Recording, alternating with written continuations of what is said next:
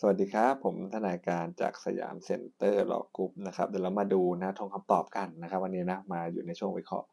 ทงคำตอบนะเรื่องนี้ครับอัยการครับนะยื่นคำร้องขอระบุพยานปากนายจักษุนะก่อนจะสืบพยานปากสุดท้ายนะครับก็ล่วงเลยแล้วเวลาไม่น้อยกว่า15 วันก่อนวันสืบพยานและตาม 229/1 นะฮะแม้โจทก์อ้างว่าเพิ่งทราบว่านายจักษุเป็นประจักษ์พยานนะครับก็เป็นกรณีที่คู่ความซึ่งได้ยื่นบัญชีดูพยานแล้วเนี่ยมีเหตุอันควรนะฮะเนี่ยนะเพิ่งทราบว่าเป็นประจักษ์พยานนะมีเหตุอันควรนะอันแสดงได้ว่าตนไม่ทราบถึงความมีอยู่ของหลักฐานเนาะคือนายจักษุและขอระบุพยานบุคคลปากนายจักษุเพิ่มเติมนะก่อนการเสร็จสิ้นการสืบพยานนะถ้าศาลเห็นว่าจำเป็นต้องสืบพยานดังกล่าวเพื่อให้การไม่เห็นที่ขาดและเป็นไปโดยเที่ยงธรรมเนี่ยศาลได้มีอำนาจให้สืบและรับฟังพยานหลักฐานดังกล่าวได้นะครับตาม 229/1 เลยนะฮะและแม้นายจักษุนั้นไม่ได้สอบถูกสอบปากคำในชั้นสอบสวนครับ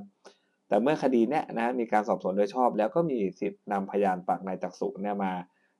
ให้ศาลรับฟังได้นะครับและอุทธรณ์ของประเด็นจำเลยประเด็นนี้ฟังไม่ขึ้นนะครับนะอัยการเนี่ยเอาพยาน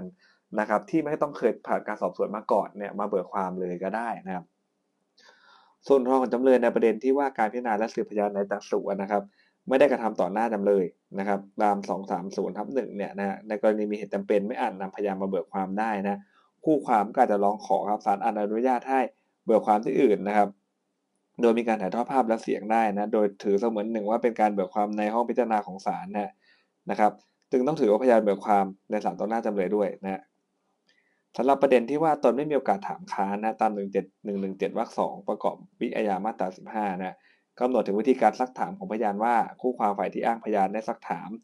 พยานตนเสร็จแล้วก็อีกฝ่ายถามค้านพยานได้นะไม่ได้บัญญัติมีผลถึงว่าถ้ายังถามค้านไม่เสร็จก็ไม่ให้ศาลรับฟังนะดังนั้นเนี่ยเมื่อนายจักษุเนี่ยตอบคำถามแล้วถึงแก่ความตายซะก่อนทำให้จำเลยไม่ได้ถามค้านนะก็ไม่ได้ทำให้คำเบิกความของนายจักษุรับฟังไม่ได้นะครับเป็นเรื่องดุลยพินิจในการชั่งน้ำหนักพยานหลักฐานที่จำเลยไม่มีโอกาสถามค้านนะครับนะตรงนี้น่าสนใจนะเพราะตายก่อนที่เขาจะได้ถามค้านเสร็จเนอะนะครับแต่ว่าศาลก็ต้องรับฟังเป็นก็เหมือนเป็นพยานที่มีข้อบกพร่องประการอื่นนะก็คือเป็นพยานที่จำเลยไม่มีโอกาสถามค้านนะก็เป็นเรื่องของดุลยพินิจในการชั่งน้ำหนักนะครับอีกประเด็นหนึ่งนะเมื่อโจทก์ฟ้องว่าจำเลยที่1ครับทำสัญญากู้เงินไปจากโจทก์นะและได้รับเงินไปครบถ้วนแล้วแต่จำเลยที่1ให้การว่าไม่มีนิติสัมพันธ์เลยไม่เคยรับเงินเลยนะก็พิพาทเพียงว่ากู้ไม่กู้ถูกไหมฮะมีเรื่องแค่ว่ากู้หรือไม่กู้แค่นั้นเองนะฮะไม่เคยมีนิติสัมพันธ์อะไรกับโจทก์เลยจำเลยที่1จะนำสืบว่ามีการใช้หนี้เงินกู้ไปไม่ได้นะเพราะว่าไม่ใช่กรณีกล่าวอ้างข้อเท็จจริงเพื่อสนับสนุนคำคู่ความนะที่ทำให้นำสืบข้อเท็จจริงนั้นได้นะถือว่าเป็นการสืบนอกประเด็นแห่งคดีนะไม่เกี่ยวข้อเท็จจริงที่คู่ความฝ่ายใดต้องนำสืบเลยนะครับจำเลยที่2ให้การว่าได้ลงชื่อเป็นผู้ค้ำประกันหรือเปล่าจำไม่ได้นะและไม่ขอรับรองนะครับเป็นคำให้การที่ไม่แจ้งชัดเลยว่าปฏิเสธฟ้องของโจทก์นะจึงไม่ชอบนะครับ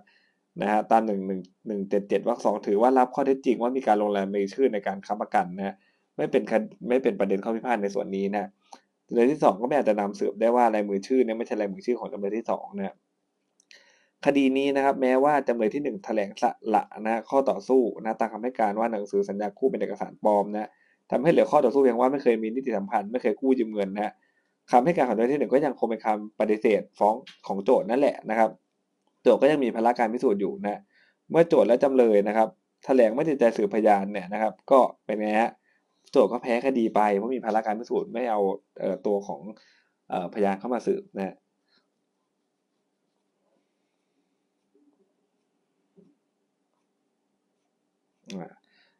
ข้อต่อไปนะฮะในกรณีเจ้าหน้าที่ซึ่งปฏิบัติหน้าที่เป็นผู้กระทำละเมิดต่อหน่วยงานรัฐครับ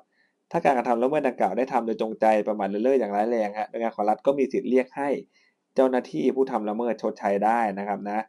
แม้ว่าเป็นดังกล่าวไม่ใช่ปฏิบัติหน้าที่โดยสุจริตฮะแต่ถ้าได้กระทำโดยจงใจหรือประมาทอย่างร้ายแรงก็ต้องรับผิดชดใช้ค่าเสียหายทดแทนให้แก่หน่วยงานของรัฐนะครับนะดังนั้นเนี่ยกรณีที่นายขาวในเขียวอุทธรณ์ว่าไม่ได้ปฏิบัติหน้าที่โดยทุจริตนะเมื่อข้อเท็จจริงกับวินิจฉัยของกระทรวงการคลังได้ความว่าปฏิบัติหน้าที่โดยประมาทเลินเล่ออย่างร้ายแรงนะครับในข่าวในเขียวก็ต้องรับผิดนะไม่ใช่ทุจริตอย่างเดียวนะครับนะก็คือถ้าทำละเมิดโดยจงใจหรือประมาทเลินเล่ออย่างร้ายแรงนะก็ต้องชดใช้ให้กับกรมเขานะเมื่อคณะกรรมการสอบข้อเท็จจริงครับความรับผิดทางละเมิดเนี่ยไม่ได้สอบในข่าวในเขียวนะผู้ทำละเมิดต่อหน่วยงานแต่สอบในฐานะพยานครับอีกทั้งเนี่ย ในการพิจารณาความผิดของนายแดงและนายเหลืองนะฮะก็ยังไม่ได้มีคำวินิจฉัยเลยนะครับอธิบดีกรมเนี่ยว่าเป็นผู้กระทำละเมิดหรือไม่นะแต่กระทรวงการคลังพิจารณาเห็นเองจากรายงานสอบสวนของคณะกรรมการครับจึงไม่ใช่กรณีที่กรมกไก่หน่วยงานของรัฐมีความเห็นไว้แล้วว่าในข่าวนายเขียวไม่ต้องรับผิดนะฮะแต่กระทรวงการคลังเห็นว่าเจ้าหน้าที่ดังกล่าวต้องรับผิดอันต้องใช้สิทธิเรียกร้องนะหรือมีคำสั่งให้เจ้าหน้าที่เนี่ยชดใช้ภายใน1ปีนับแต่วันที่หน่วยงานของรัฐมีคำสั่งของกระทรวงการคลังนะแต่เป็นกรณีที่หน่วยงานของรัฐเพิ่งรู้เหตุละเมิดและรู้ตัวผู้พึงต้องใช้ค่าเสียหายทดแทนเพิ่มเติมเนี่ยตามความเห็นของกระทรวงการคลังที่แจ้งมาครับสิทธิเรียกร้องค่าสินไหมนะครับจึงมีอายุความ2ปีนะเมื่อกรมกไก่ทราบผลวินิจฉัยของกระทรวงการคลังที่ให้นายขาวในเขียวรับผิดนะตามวันนี้นะครับนะก็เลยยังไม่ขาดอายุความนั่นเองนะครับต่อไปครับโรงพยาบาลบ้านแพ้วฮะเป็นองค์การมหาชนก็เป็นหน่วยงานของรัฐนะครับตามมาตรา 4นะครับนายดินเป็นลูกจ้างโรงพยาบาลบ้านแพ้วนะฮะก็เป็นเจ้าหน้าที่ของรัฐด้วยนะการที่นายลมฟ้องนายดินครับเรียกค่าเสียหายนะครับที่ขับรถฉุกเฉินนะของรถโรงพยาบาลเนี่ยนะครับไปชนรับคนไข้เกิดอุบัติเหตุนะจึงเป็นกรณีที่เจ้าหน้าที่ของรัฐเนี่ยถูกฟ้องนะครับเนื่องจากได้กระทำไปตามหน้าที่เนาะเมื่อเห็นควรเนี่ยอัยการจะรับแก้ต่างให้ก็ได้นะส่วนที่ในลมฟ้องโรงพยาบาลบ้านแพ้วให้ร่วมรับผิดด้วยนะเป็นหน่วยงานของรัฐที่ไม่ใช่องค์กรตามรัฐธรรมนูญราชการส่วนกลางหรือราชการภูมิภาคตามมาตรา 14 อนุ 3 เนี่ยที่เป็นหน่วยงานตามมาตรา 14 อนุ 5 นะครับเป็นคู่กรณีในคดีแพ่งนะและไม่ใช่เป็นข้อพิพาทกับรัฐบาลหรือหน่วยงานของรัฐด้วยกันเองนะเมื่อเห็นสมควรอัยการจะรับแก้ต่างให้ก็ได้นะครับกรณีกไก่ยังอยู่ในอำนาจของอัยการนะที่รับแก้ต่างให้ได้นะการพิจารณาว่ารับแก้ต่างนะครับนี้ไม่ได้จำกัดเฉพาะคดีแพ่งคดีปกครองเท่านั้นนะครับแต่ยังรวมถึงข้อพิพาทที่ต้องดำเนินการทางอนุญาโตด้วยนะเมื่อสัญญาซื้อขายระบุให้การระงับข้อพิพาทอันเกี่ยวเนื่องกับการปฏิบัติตามสัญญานะครับระงับข้อพิพาททางอนุญาโตนะดังนั้นเนี่ยกรณีที่บริษัทบ้านแพ้วเนี่ยมีข้อพิพาทกับบริษัทเอ็มจำกัดนะคู่สัญญาซึ่งผิดนัดไม่ส่งมอบอุปกรณ์การแพทย์นะตามข้อตกลงในสัญญาซื้อขายเนี่ยและไม่ใช่เป็นกรณีที่เป็นข้อพิพาทกับรัฐบาลหรือระหว่างหน่วยงานของรัฐด้วยกันเองนะจึงอยู่ในหน้าของอัยการที่อาจจะเข้าว่าต่างแก้ต่างให้ก็ได้นะครับ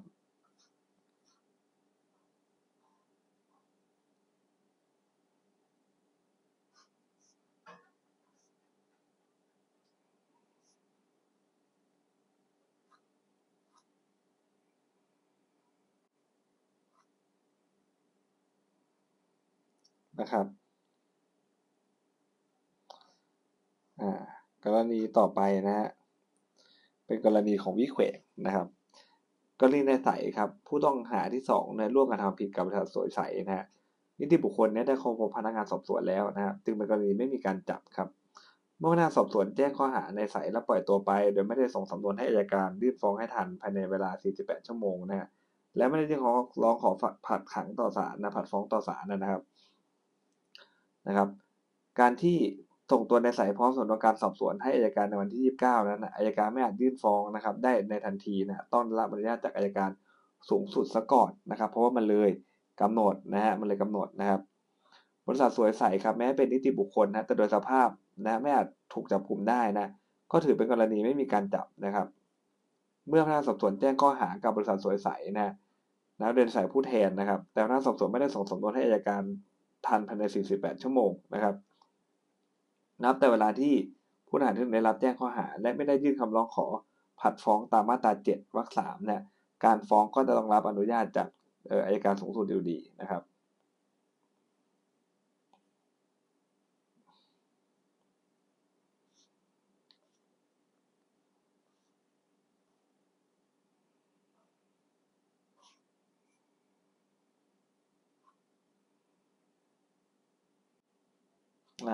นะครับดูแ